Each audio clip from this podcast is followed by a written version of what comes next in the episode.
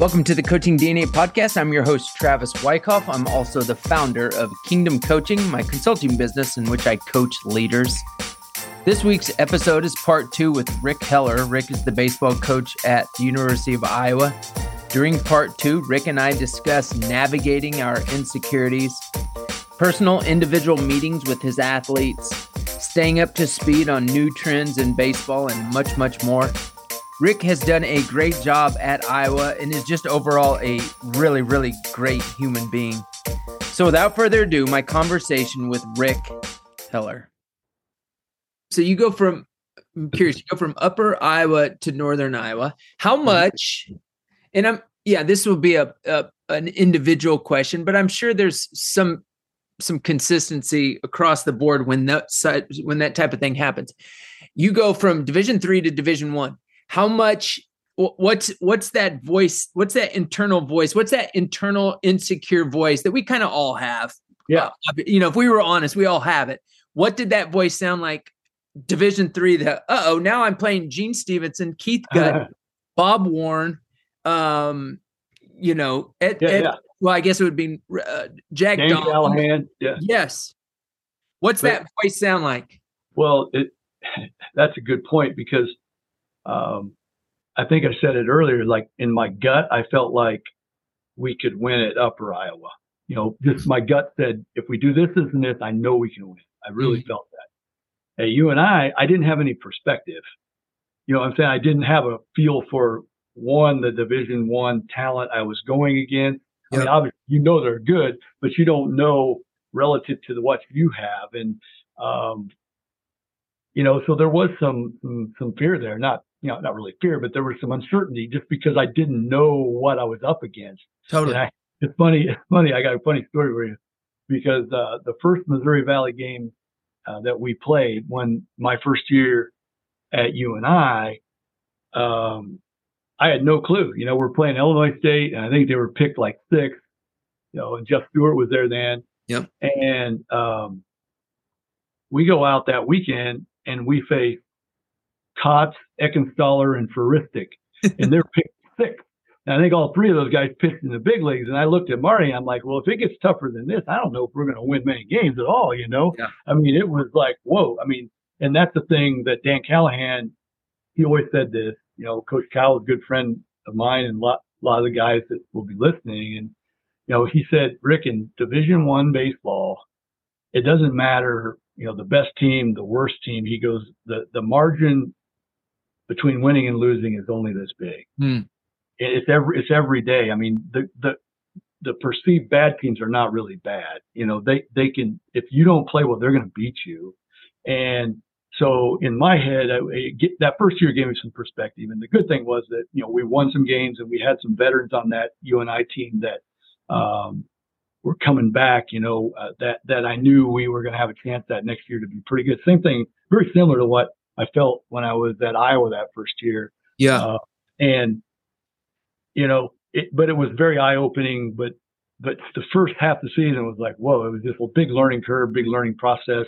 And then, figuring out, you know, what we needed to do recruiting wise to try to fight, because back then, Travis, as you well know, there were three Division I teams in Iowa. So, you know, we weren't getting first pick at UNI, especially with only 7 in-state scholarships, because Iowa State was still going and Iowa was still going. So we had to find athletes, we had to find multi-sport kids, whatever. But that's kind of the feel I had making that change. But I will tell you this, Travis, what I found since I started coaching Division I in 2000 is that it doesn't matter whether you're Division I, NAIA, JUCO, Division III. It doesn't matter. There are great coaches at every level. Yep. And there are coaches at the Division III level that I went up against the 12 years I was at Upper Iowa that are as good as anybody in Division I. Some guys are even better than most guys at Division I that they either get pigeonholed and don't get the chance, or they're perfectly fine running their program and you know, winning games and championships where they're at. But that was the eye-opening thing for me because, you know, here's a guy that had to, learn it the hard way. You know, I mean, I had 23 years old, I just was a sponge, listened to everything. Hell, I was still playing in the summer leagues because I wanted to try this on my own before I taught my players, or, you know, I've never caught before, so I'm going to catch 6 games every summer so that I got some perspective for the catcher. It was kind of cool how I was able to do that because in Division III, going on the road and actually seeing the kids play, it really doesn't matter, you know, because they all think they're going to get a scholarship till about right now. My stack of guys I was calling right now in August, that's when I was getting guys, you know, at Upper Iowa. And so that was a way that I tried to develop my philosophy. You know, I tried no stride all summer. I tried leg, you know, whatever, a leg kick this summer, you know, whatever. I just tried different stuff and stuck with it and gained some really cool perspective on my teaching, because you're a one-man show, right? I mean, you're at that time, you're involved in everything, pitching, you know, hitting, catching, all that stuff. So that's kind of what I was doing to develop that. But yeah. Yeah. What would the people that have worked around you closely, what would they say are your strengths in leadership and coaching? Oh man. I think that they would say, that I'm honest and trustworthy, and that comes across to recruits, parents, and players. And because of that,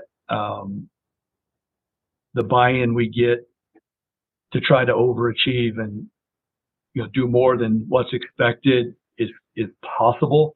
And that I'm extremely loyal, not only to our guys but to our staff, and staff when they leave and they're still part of the program, alumni, and that I've tried to build programs everywhere I've been where you would want your son to come play for me if you played, or, you know, I guess the best example I can give with that analysis is, you know, when we win something big happens here at Iowa, I'm getting just as many notes from Upper Iowa guys and you know, Indiana State guys and UNI guys as I am, you know, the Iowa guys. And even though we're at a different program, those guys still feel connected because of that bond that we've tried to build. I think that is something that they would tell you. I think they would tell you that we have a great system for the process and staying consistent and not deviating. Mood swings. I mean, we're showing up every day to, you know, and I don't mean it's in a mean way or anything, but I mean, we're focused, we're locked in, we reward what's important in our program, and we hold people accountable, whether you're the best player or, you know, the worst player. I'm not a guy that looks the other way. And I believe because of that and that accountability and that leadership, it enables us to have those types of leaders within the team. Yeah, it's really good. And what would you say on the flip side? I'll ask the question like this. Where do you need your assistance to fill some gaps where maybe you're not as strong? Well, that's a good question. You know, as I get older, you know, I need them to pick me up sometimes on the road a little bit, but still like to get out and go almost as much as I used to. But with the team, I think that because Marty and I have been together so long, we've had a ton of turnover, Travis, because of what we've been doing here at Iowa. And we were kind of ahead of a lot of people with all of the technology and all the analytics. I mean, we were pretty far ahead. So I've had really good friends and good coaches taking the professional ball. I mean, I've had, you know, probably 12 or 13 different coaches in the 10 years, but the one consistent is that Marty has been here the whole time. Yeah. And Marty knows me better than anybody. So the time maybe when I'm ready to say something or lose my temper, he usually stops me before I do. Or if I say something or do something that he thinks they didn't take the right way, he's able to come in and fix that and make sure that they do know. when you're with somebody, when you're with somebody as long as we've been together, and then he also played for me, and Marty's able to take a guy. One thing we've done, Travis, in the last probably 5 or 6 years, the 20-hour rule makes it really difficult to build relationships like on the field. Mm-hmm. That makes when you played, back when I played, it didn't matter. We were out there, and in baseball, the 20-hour rule is a silly rule. It might work for a lot of sports, but it shouldn't be a cookie cutter because our sport doesn't have a clock, and my guys are begging for more and more and more. They're not, wanting to get out of practice or wanting to cut a scrimmage short because we have to cut our time. But what I found was, one of my goals, and I got this just randomly listening to Jim Leland talk, and Jim Leland said that, like, in spring training, he tried to talk to all of his guys during the course of the day about something other than baseball. Mm. And so, you never, I shouldn't say never, but most of the time that's even tough to do with the non-20-hour, but you were able to talk a lot more and spend more time doing that. Now it's like, all right, the clock's on, boom, let's go. So when we're out there, it's go time, and we're going, and we're trying to maximize that time. So what we did was we sat down and we make out, or Marty makes out a sheet. So we split the team up between the coaches. And so I might have 8 this week. You got 8 this week. Marty's got 8. And then we rotate coaches every week. But every player on the team gets an individual meeting with one of the coaches each week. And the goal is to try to talk about things that don't revolve around baseball. Now, that's pretty easy to do, the first semester. But inevitably, you're going to end up talking some baseball, which is actually a great thing later in the year, because if there's an effort issue or there's a attitude issue, whatever, you get that opportunity, or one of us does, to have the individual meeting, and just those individual meetings start to build the trust that you need to get really good buy-in. And I think it's one of the best things we do. It allows us all to get to know each other really well. Know everybody's brothers, sisters, dads, moms, girlfriends, everything that's going on in their lives. And then, by the third or fourth week, if something's going on that they need help, they feel confident in asking for the help. And anyway, with that being said, that is something that we have done to try to really, really help build on that relationship side. Love it. And how long are those meetings? Not very long. I mean, they can be. It's just kind of however they happen, So, like, I'll send a text message Sunday night or Monday morning and to my group, and we'll have them, broken down in text groups. And I'm like, all right, shoot me your times this week. And they'll all shoot me their times on when they are near the building, when they come, they have till Friday to get it done, and put them all on a chart. And when they come in, we just talk until they're done, really. And those rotate every week. You don't have the same 8 ever. So say we have 4 groups. I they're going to get me once every 4 weeks, Marty once every 4 weeks, Sean, Nick, and we just rotate. Yeah. Yeah. I love that. It's really good. How have you, this as well as I do, oftentimes as we get older, one of the ditches we get into is it's hard to change. It's hard to adapt. You have, to me, you're a little bit of an outlier in that, I'm guessing things are different in now than they were in 1989 or 1990 at Upper Iowa. The technology is just through the roof. How have you stayed progressive in that? How have you avoided the get into the ditch and just like maybe empower your assistants to do it, but just let me be me and you guys do all that new age stuff. I'm gonna do what I know. How have you avoided that? It really hasn't been that hard for me, just because that's kind of who I was and who I am. But it goes way back to 87, 88, 89, and it goes back to Rick Matthews. And, like I said, he kind of mentored me. I slept on his floor the very first convention my first year in Nashville. And Rick always has told me, Rick, you have to be a lifelong learner. You have to keep learning. If not, the game will pass you up. You know, he was way ahead of his time with that, and, you know, smartest baseball guy I know.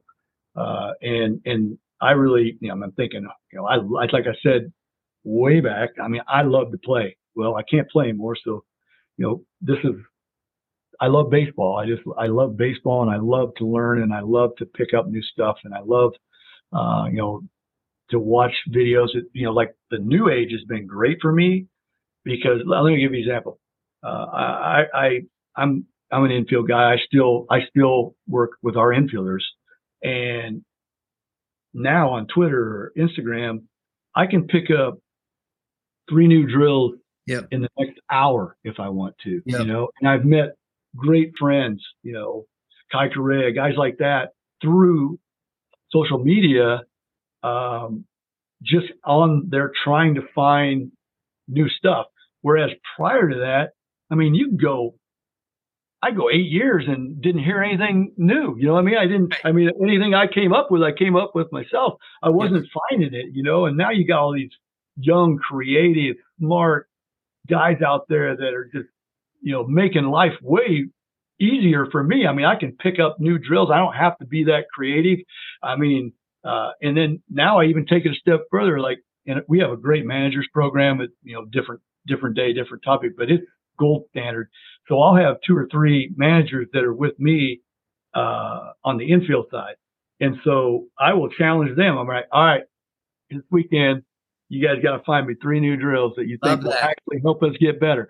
And so we're all looking, and then they'll come in, and then we call it, hey, we're doing Scott's cone drill today. That's what we call it. Or, you know, Joe's ladder drill or whatever, you know, and just to try to stay sharp. And, you know, as the head coach, the hardest part probably for me, Travis, is that my job description as a Power 5 head coach has changed considerably in the last 5 years. Now, the baseball stuff, now I'm not going to sit here and lie to you and say that I'm as up on the pitching stuff as Robin and Desi, Robin Lund and Sean McGrath, my pitching coaches. I know enough, you know, and I know enough of what we need to do, how it helps us.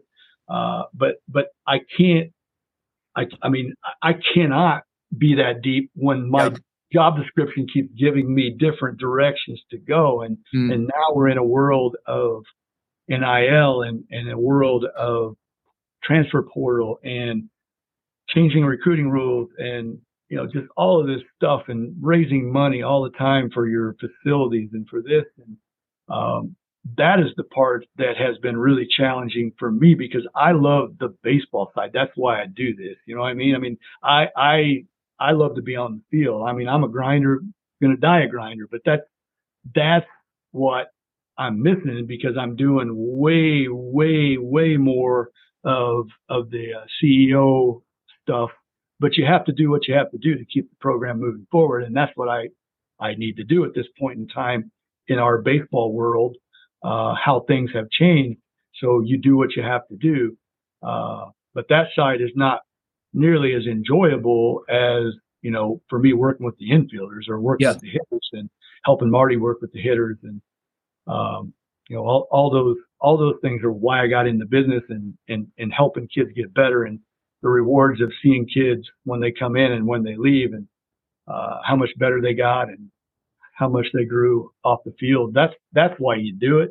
It's just that part of the game right now, at least in present day, is flailing everywhere. You know, it's a challenge to keep your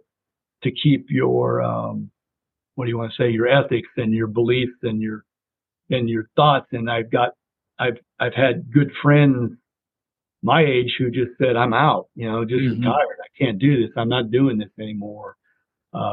So I guess for me, it's like just where I came from and how I've had to work to get to where I'm at. You know, it hasn't been an easy road. You know, just keep working. That's all I know. You know, just whatever happens, you just keep put your nose to the grindstone, keep working. You do what you have to do. It takes what it takes. So that's what we're going to do. But there's also hope. There's some faith there that maybe we can come back around to what would be more of a normal, fair, equitable system that we're not in right now. Yeah. Yeah. Yeah, it's interesting. I think, you know, the times I've spent with you, it does not surprise me at all that you're still a learner, that you're still up to speed on all those things. And I think what you said is so spot on as far as like, dude, if you didn't go to the convention back in the old days, well, I don't know how you learn. Maybe the Baseball America might have some. Maybe Pavlovich writes an article about a pitching coach that you learn a drill. Or you're buying VHS tape. That's what I was doing, you know, yep. I mean, as much as you could. And then it's the funny thing, when I became a Division I coach, you know, I'm not mentioning any names, but you would play certain teams, and I'm like, I watched that guy speak. That's not what they're doing. They're then down. I found out there were professional speech givers to make money off the VHS tape, that it wasn't, you know, they weren't walking the walk, you know what I mean? So that's when I go back to like the Division III coaches and those guys. There's some really good coaches there that don't get the credit. But anyway, that's funny that you bring that up, because I think about it like, whoa, that's not what I saw. Totally. You didn't know. Well, and I think from a player's perspective, it's, in my opinion, really critical that that the coaches are progressive. Because I think of this. When I went to Wichita State the fall of 1992, Brink Kinemitz could have told me anything, and I had no idea. I just would have been like, okay, all that's right. How you do it. Now they come in with bucket loads of, they've watched video. I mean, they know. So they know. If you don't know, if you try to teach something that is archaic, or you try to blow smoke, these kids right now will look at you and think, this guy didn't know what he's talking about, because I've watched 300 hours of video on pitching or hitting or whatever. So that's important for the student athlete to buy into you. No, you're exactly right, Travis. And you know, you still have your share of kids that are pretty green coming in, but the majority of them now do have a pretty good feel of what they need to do and how their body works, and, you know, a certain style that maybe they were taught by their hitting coach or their pitching coach, or they went to a certain program. So instead of like, you know, dogging those guys, I challenge our staff, and I always have. It's like, listen, we need to be up on all of it. We need to be able to take a kid that worked with this group and have a pretty good clue on what they were doing, even if it's not, you know, exactly what we do. And that's kind of what I've always done and encouraged my coaches to do, is like, okay, let's learn all of it, and then cherry pick the stuff that fits into our philosophy, and take the good stuff that can work. But we can always help that kid who is here. And it's not a dictatorship in our program. I mean, there's obviously some absolutes that everybody has to do, but, you know, the big thing, especially in our pitching program, which we've had so much success, is that it's a collaboration. It's a work together. It's a, you know, we're big on closing all the boxes and assessments and movement assessments, and trying to get every kid in our program to understand how their body works, and how they move, and how they move the best, and to be able to generate a program that benefits each and every one of them, as opposed to trying to pigeonhole those guys, which in the old days, you know, you tended to do, because that's all you knew, you know. You thought this was the right way, or this was the right way. And, you know, you think back all the things that were the wrong way, and, you know, wish you could go back, but that was all you knew. And now it's at least in our program, it's so different. It's just, I think it's awesome, because so much communication and, the data and the tech allow you, I believe, to coach much better, much easier. You know, you get completely out of the tip giving business, and there's so many different ways to do it. And that has been refreshing the last, you know, 12 years. And we've just tried to evolve in that mode to try to be the best we can at educating. And, you know, one of our goals for each player is that when they get to be, you know, a junior or senior, they understand their own coach, they understand their swing, how their body moves, all those things, so that, you know, when they do get into pro ball, hopefully they can pass guys and pass them quickly, and really have a good feel, you know, for what they're doing themselves when they're they're not ever on their own, but it, you know, it's a lot more on your own in pro ball than it is in college. And yep. So that's, yeah. that's one of the things we try to do. Love it. You mentioned, and I can't remember how you articulated, you mentioned a leadership development program that you have, a leadership council. Walk us through that. I mean, basically when we start this fall, the returning players will vote for 4 captains, and those are the fall captains. And you need fall captains because with the 20-hour rule, you know, the captains are doing workouts, and, you know, there has to be somebody leading in today's game because of your time restriction. Mm-hmm. You know, that's the primary thing. But the other thing is that obviously the new players don't know who to vote for anyway, right? So we don't even let them vote. And then those guys will meet with me every Monday, and we'll talk about, you know, different things that I think they can do, you know, to be good leaders, give them things to read, books to read, and then also get a pulse of the team and what's going on and how they think we're doing it.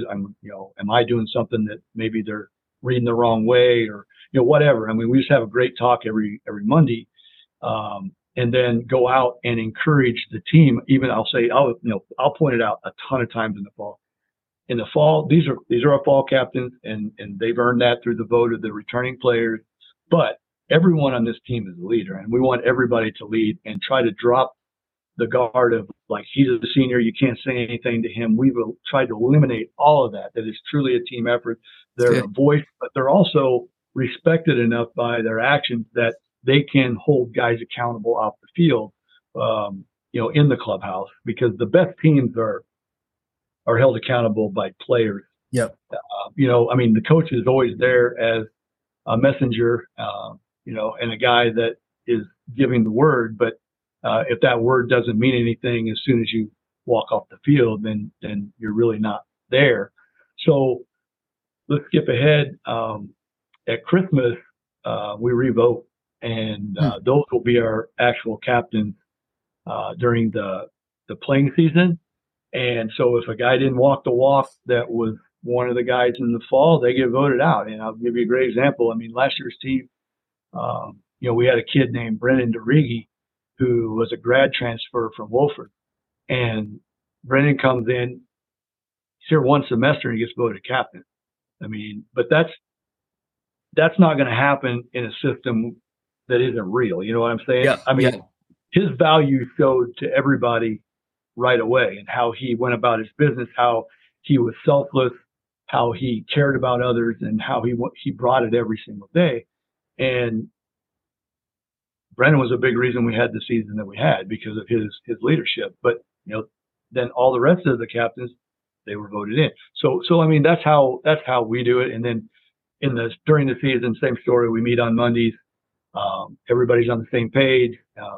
The trust is there. It's a situation, Travis, where, you know, we've had, you know, 10 really good seasons here. You know, if you're just looking at the record or wins or whatever, I would tell you that the goal of leaving the jersey in a better place for that captain's group has improved all 10 years. Huh. We've gotten better. And right now we are in such a good place, but the message to especially the younger guys, because most of the older guys know this, is that it can take 10 years to get it to this point. When I think this season was phenomenal for us. I mean, phenomenal. But if we don't pay attention for 3 weeks this fall, it could be right back to year one that fast. And that's the message, because I think guys think they're there, and then they get lazy. And they look the other way, or complacent, and they don't focus on it as the head guy or as the group of coaches, the leaders. If that isn't paid attention to all the time, it can quickly go back to a bad place. So for me, that is our primary responsibility. Our primary goal is to not let our guard down, not get complacent, not get tired, because it's hard work. I mean, you've got to step on that. The message has to be consistent, and the mental game stuff has to be consistent, and all of those things that you're talking about with your team on a daily basis have to be consistent with building leaders, or it will take care of itself, you know, or go away. Yeah. You could get lucky and maybe you just happen to have the right guys, but most of the time, no. So having a strong process, culture of being excellent every day, it is a lot of hard work, and it's every day by the leaders on the coaching staff and the leaders on your leadership group on your team, however you divide those guys up or however you work that. Have you ever had an issue in the spring where there's a captain that's there and you're thinking, dang it, we probably messed up. This is not going well. They're lazy. They're bad attitude. They're cancerous, whatever. Have you ever had that situation? I think not to that extent, because usually I've had it happen in the fall. Yeah. When the guys voted or whatever, you know, it was kind of late summer and they're in some fall and they didn't put a lot of thought into it. And, you know, he's my buddy. You can have that happen way easier in fall. But our program, at least now, if that guy comes in and he don't walk the walk, he's not getting voted at Christmas. Yeah. You know, and so in the spring, there's been an instance or two where maybe a guy disappointed you or did a one act that you're like is not worthy of a captain or something like that. But, you know, generally they've all been pretty solid. There's always better ones, you know, some are better than others, but I never felt that way in the spring since at least I've been at Iowa. But I have in the fall a few times, and then it took care of itself. The players took care of it. Yeah. I love that. Okay. I end with three questions. The first one is, what are you reading or listening to that's keeping you sharp as a leader? What I'm reading right now is a reread, because it's a good one heading into the fall. I'm doing Atomic Habits by James Clear again, and not just for me personally, because I think as you get older and you've done it so many times, you know, so many years you've done it. That's a great book for getting your mind right on habits that you really need to continue, or you need to get back to, or you've gotten lazy over the summer, or you're not working out, or you're not doing this. And I felt like I needed it's been like 2 years, and I felt like that would be a good one for me heading into the season. But it also lends itself to what I just told you about what I believe on the leadership side and keeping the culture the way it is. It's a never-ending battle. I mean, it's one of those things that it's never over.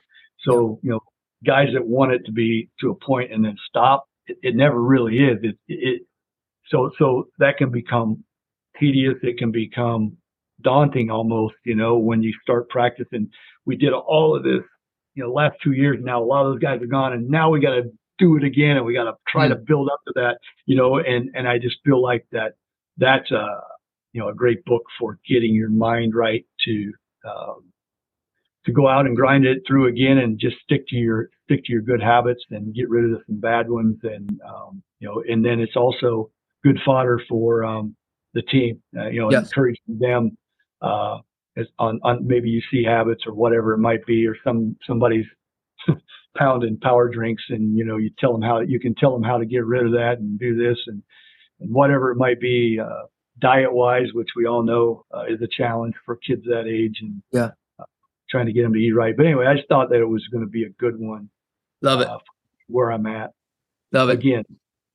Okay, second question. What advice would you give a young person just getting in started? You mentioned early on about sometimes it's just take a risk, go for it. Any other advice for a young person just getting started in the coaching profession? That it's going to be hard, a long, hard road, that even though we now have a paid third assistant, which is great, but we needed a fourth assistant, right? I mean, that was what all of the baseball coaches wanted. I mean, you know, we already had three, but, you know, we just happened to be paying them in a different way. So I'm happy. Don't take it the wrong way. I'm pumped we got paid third assistant. Totally. But we are understaffed. Okay. Point being, there aren't a lot of opportunities, at least at the Division I level, for guys to break in. I tell guys, you know, because they want it to be, you know, they want to jump in where we're at, you know, they want to jump in right here. Well, you might have to go to a Division III or a JUCO or an NAIA to stay in the game, you know, however it might be. And that road is going to be long, and those guys still don't make any money, you know, or at least a lot of them don't make any money. I mean, I went 20 years, 25 years, you know, not making much money. Not a lot of people are willing to do that anymore, it seems like, or not as many are willing to grind it out. So I don't pull any punches with those guys. I mean, I don't try to stop them from going into coaching, but here's the deal. If you don't go into it with that attitude, the odds of you surviving, you know, what you're going to have to do to survive it are slim. And then here's the other thing. You might do everything right, be the greatest coach in the world, and you still might not get that chance or that break. Yeah. But that's the only way it's going to happen, if that makes any sense. And yeah. And then the other thing I tell them is you need to become an expert at something, if that makes any sense. Because if I tell all of the guys that come in as young assistants, like, listen, in today's game, you need to be an expert at something, be it movement or, you know, the analytics side or something with the pitching side, the pitch design side. Like Desi Druschel was my pitching coach, and he was outstanding at everything, but he really was really good at pitch design at a time when that's what pro guys were looking for. And so, boom, Yankees hire him. You know, 3 years later, he's in the big leagues. Daddy's in the big leagues, in big league dugout, the Yankees. Become an expert at something. And then you can go as far as you can go, you know, because people are looking for something different, you know. And then maybe that expert is just in hitting or just in infield or just in catching, whatever, but become special at something and keep that drive to continue to learn, as we talked about a lot earlier. Yeah. Was kind of how my track went, but that's what I encourage my assistants to do is, you know, set high goals, try to keep moving. But if you become an expert at something, you're always going to have somebody that wants you. Yeah, that's really good. Okay, the last question, I'll end with this. Who would you like to hear talk about their journey, talk about their leadership, talk about how they build culture? Yeah. All right. There's a lot of them I would, but a guy I think a lot of and have a lot of respect for. I consider him a younger guy, but he's done it for a while. Is Rob Vaughn, who just recently got the job at Alabama. You know, the job Rob did at Maryland and his staff was really good, and how he goes about his business and his ethics and his work, you know, not only his work ethic, but his true ethics, how their teams played, you know, how hard they work on recruiting, but they still are good people and good guys. And love that. I would, you know, I know enough to be dangerous about Rob's story, but it'd be cool to hear Rob's story from where he started, and now, you know, he's in the SEC at Alabama his first year, and it's kind of been a whirlwind, I'm sure, for him. But just in his, you know, Rob has a lot of faith, and he's a good guy, and I'd be interested in hearing about it. Love it. That's good. Well, Rick, dude, thanks for taking time. I've just, as I was jotting some notes as you were talking, I jotted one note down, and man, I feel like this is like you're the poster boy. There's other people like this, but to me, you feel like the poster boy for this idea that good people can actually have really, really high level success. Like you can be a good person and win at a really, really high level, not just be average, but be really, really good. So anyways, yeah, just to well, I appreciate that. Yeah, I do. I really do. And for you to say that, it means a lot. And because I've wondered, because some people don't think that, you know, some people don't believe that. And I've never believed that, you and I couldn't compete as hard as we possibly could fight and whatever we have to do to win, but that we couldn't be friends or good guys off the field. That's totally. It always has been.